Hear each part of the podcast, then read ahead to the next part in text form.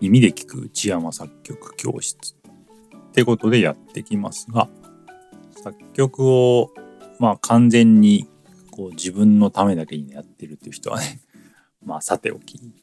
あのまあ上達目指すって意味ではこう自分の曲を外にこう発信していくっていうねところが一つポイントになってくると思うんですけど周りからね反応をもらってでそれを曲作りの参考にしたりとかあとは聴いてもらうことをモチベーションにつなげたりとかね、うん、でその周りのこう目が入ってこう自分のためだけにやってた作曲がこうなんか周りを巻き込んでやる作曲になるみたいなね、まあ、そういう良さがあるんですけどでそれを前提としつつですねあの今度その周囲の反応があまりになんか最優先事項みたいになっちゃうとちょっとこう切ないみたいな話をちょっとしてみたいんですけど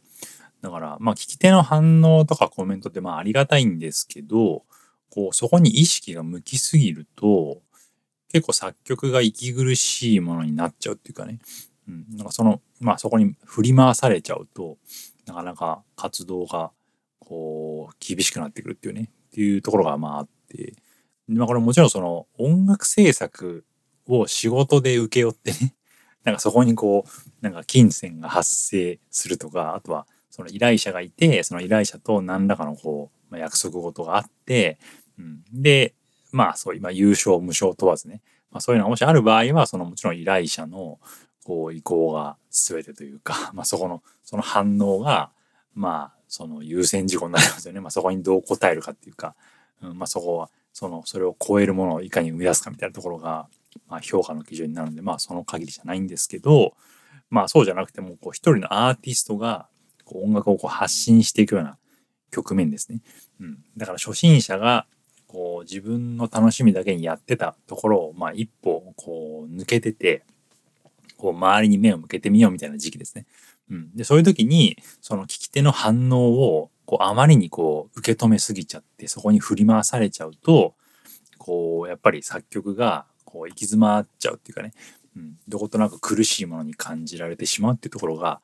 まああります。まあはっきり言えばそんなやり方をしてるともう曲はすごいただつまんない曲が出来上がるだけですね。まあ、これは経験から言えることですけどなんかね聞き手のご機嫌を伺うような曲になっちゃうんですよね作曲になっちゃうっていうか。うん、だからこうまんべんなくいろんな人、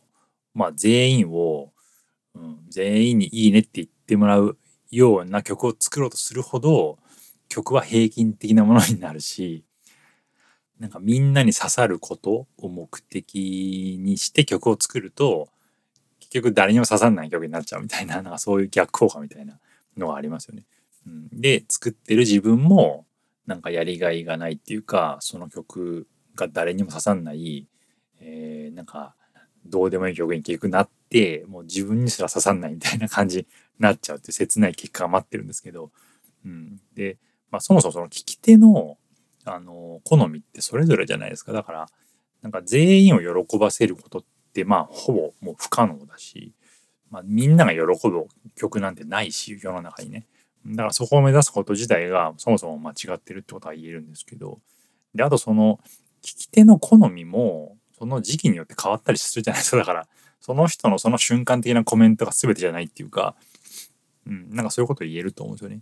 うん、その聞き手のメンタルによっても変わったりするし、うん、だからなんかその時にもらったこうその曲に対する例えばネガティブなコメントがあったとしてそのそんなにいい曲じゃないよねみたいなコメントがその曲の評価の全てとは言えないってことがね、うん、そこから分かりますよね。うん、あと結構聞く人って好きかって言うし、うんまあ、これも逆の立場で考えると分かると思うんですけど割とそんなに深く考えずにコメントしますよね。まあ、YouTube とかだと結構最近はそれなりに考えてあそこに書き込んだりするのかな。まあ、うん、コメントをする時の慎重具合は昔に比べれば上がってるのかもしれないんですけど、でも、まあそれもやっぱちょっとしたコメントに過ぎないし、うん、SNS の投稿とかだともっと気楽だったり、えー、しますよね。うん、なんかそこにそんなに深い洞察みたいなのは多分ないし、作り手っていうかまあ作った経験がある人なら多少はね入ってくると思うんですけどまあでも聞き手っていうか聞く専門だったらもうそんなに多分そこに深い意図みたいな多分ないし、うん、割と気軽にねみんなコメントしてると思うんですよね。うん、でもちろんその周囲からのコメントっていうのはまあ自分の音楽性とかまあこういうのが受けるのかみたいな感じのなんかその周りのね需要みたいなところを測る意味で、うんあのまあ、参考にすべきっていうか自分はこういうスタイルを追求していこうかなっていうねその方向性をこう見定めるこう目安にはなるのでだからある意味ですごいあの参考にすべき部分とは言えるんですけど、うんまあ、あといいコメントがもうもらえたらいい反応もらえたら、まあ、純粋に嬉しいしやる気になったりねするっていうのもあるんで、うん、そうそれでもやっぱり聞き手からのその全反応っていうか全コメントみたいなものを真に受けてでそこにあまりに一喜一憂してたらやっぱさっきも言ったようにその自分の意思がねその全くないその平均的な当たり障りのない音楽ができる、えー、出来上がることになるし、うん、やっててやっぱつまんないし、うん、やる意味も見失いますよね。なんかいい意味というか意義というかね。そう。で結果的にやっぱ作曲を続けることが苦しくなってで続けられなくなっちゃうっていうね、えー、そういう結末を迎えると思うんで。だからやっぱり大事にすべきはこう自分の軸だしうん、自分が何が得意なんだっけとか自分は何に手応えを感じてたんだっけみたいなところをやっぱ大事にすべきっていうふうにね、うん、私は考えますね。やっぱ自分をきちんと持つと。で、聞き手からの反応はまあそこそこ気にはするんだけど、まあ、あくまでそこにね、振り回されないようにするっていうところを意識してみてほしいですね。で、まあ音楽をその周りに向けて発信している限りはそのコメントとか反応ってまあついて回る話だし、まあ、ある意味それをもらうために発信してるみたいなとこもあるんで、うん、だそのそどうしたらいいんだみたいなとこあると思うんですけど、まあ、そういう時はこの自分の信頼する人のあのコメントとか反応を特にこう重く受け止めるようにしてでそれ以外のなんか反応はそこまでこう重く受け止めないようにするみたいな感じでその反応に優先順位をつけるみたいな風にやるのがあのおすすめですね。うん、当時の私で言えばえー、ライブハウスやで活動してる時はそのライブハウスの PA さんで、あのー、すごくね立場上こう活動に取り組む人をいろいろ見てきていろんな人の音楽を聴いてきて、うん、で専門的なそう見方でコメントをしてくれる人がいたんですけどもその人の反応とかコメントっていうのは結構私は大事に当時はあのしててまあ要は重く受け止めてて、うん、だから自分のこの活動を見てきてくれてるんでしっかり毎回ね、うん、でその自分の曲の曲作りの癖とかあのこういう音楽性が好きとかっていうのも分かってくれてるんでその今日やったあの曲は新しい曲あれ良かったよとか あそこのあの曲は明日はいいんじゃないとかっていうようなコメントは結構大事に受け止めてあの自分の方向性をね探る参考にしてましたね当時ね。あと、まあ、ライブハウスの活動をしてる中でその当時の20代半ばの頃の自分のその20歳ぐらい上のあの、先輩がいたんですまあ先輩っていうほど、もうおこがましい人だったんですけど、で、その人はすごいかっこいい音楽をやっぱやってて、で、まあその人はもう仕事で、あの、CM 音楽作ったりとかね、やってたんで、まあ、もはやプロだったんですけど、その、その人のあの反応とかコメントっていうのは、すごい自分も参考にして、うん、あの、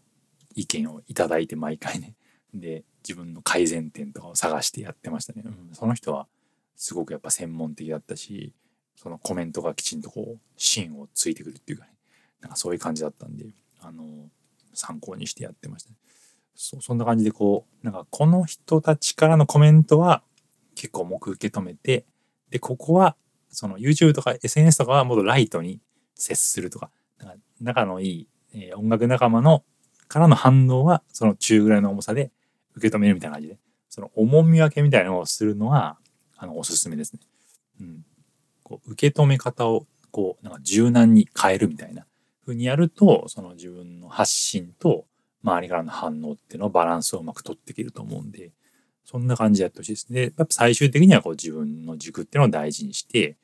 聞き手の反応にこうあまりにも振り回されないようにしていくっていうのがね作曲をこう前向きに進めていくやりがいやりがいを持って進めていくためのあのコツだと思いますね。うんはいそんなわけで、はい、今ね、自分の曲を、まあ、公開したいけど、周りから何か言われたらどうしようとかって考えてたりとか、あとはその、まあ、実際にネガティブコメントももらって、そこにへこんで落ち込んでるみたいな、ね、場合には、その、まあ、今お話したね、内容をちょっとこう、参考にしつつですね、えー、自分の軸を大事にしつつ、こう、柔軟にその反応に対応するっていう、ね、ところを意識して、はい、活動に前向きに取り組んでみていただければと思います。はい。ではね、今回はこれで終わりになります。ありがとうございました。